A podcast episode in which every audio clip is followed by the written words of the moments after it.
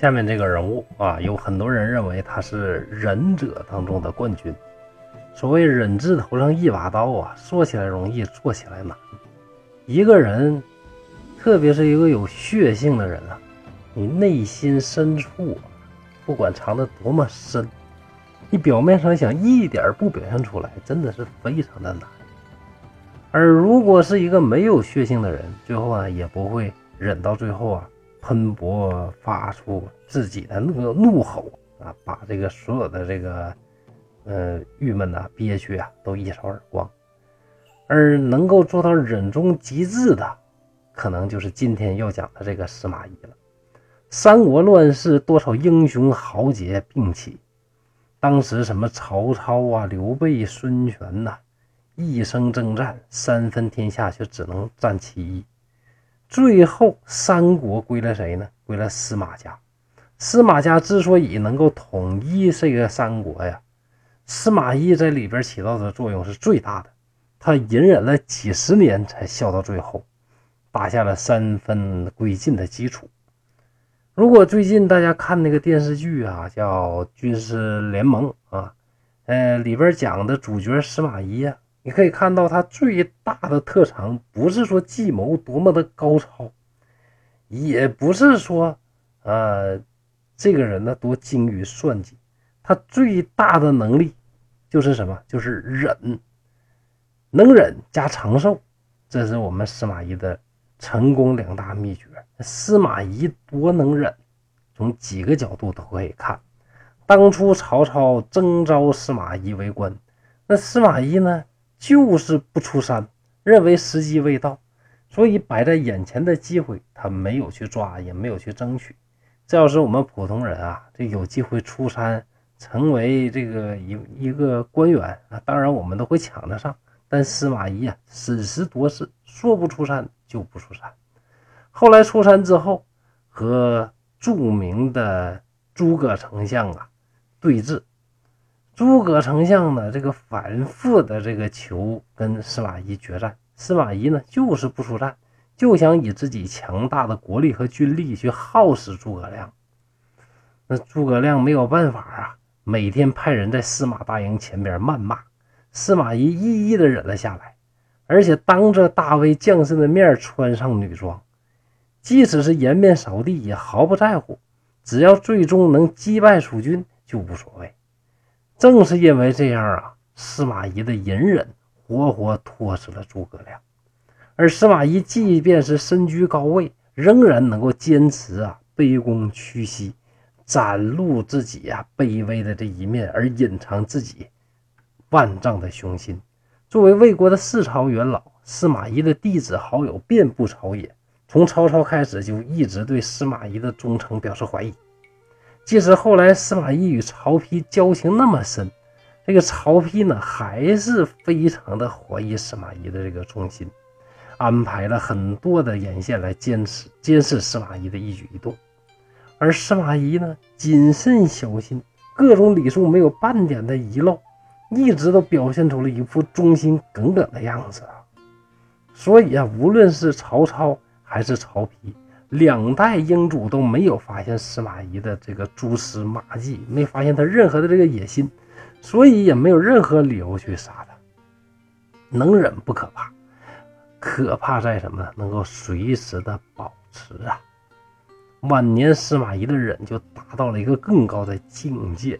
司马懿和曹爽同为辅政大臣，曹爽做大将军，然后司马懿做太尉。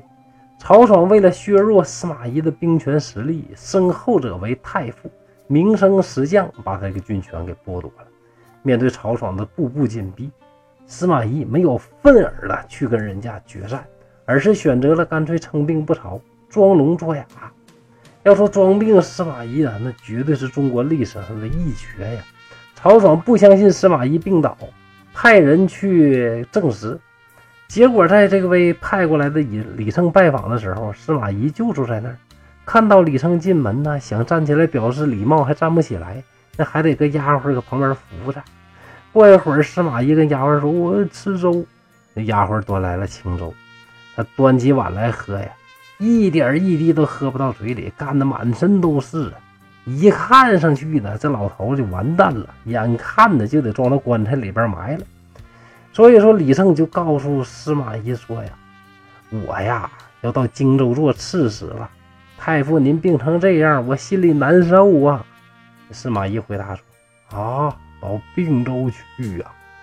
哎呀，那地方那胡人多呀，你掐小小。”李胜当时啊就被骗了，眼泪都下来了，回去对曹操说：“太傅啊，他的魂儿和身体都分开了。”马上就完蛋了，不用担心了。于是曹爽对司马懿的戒心小了一分，放下了这个担忧之后，曹爽带天子去高陵祭祖。结果司马懿发动高平陵事变，一举歼灭曹爽以及其党羽，拿下魏国大权，为开创西晋奠定了深厚的基础。司马懿做了一辈子别人手中的刀，最终成为了指导人。小不忍乱大谋啊！司马懿的忍是一种生存之道，也是一种实现自己理想和抱负的方法。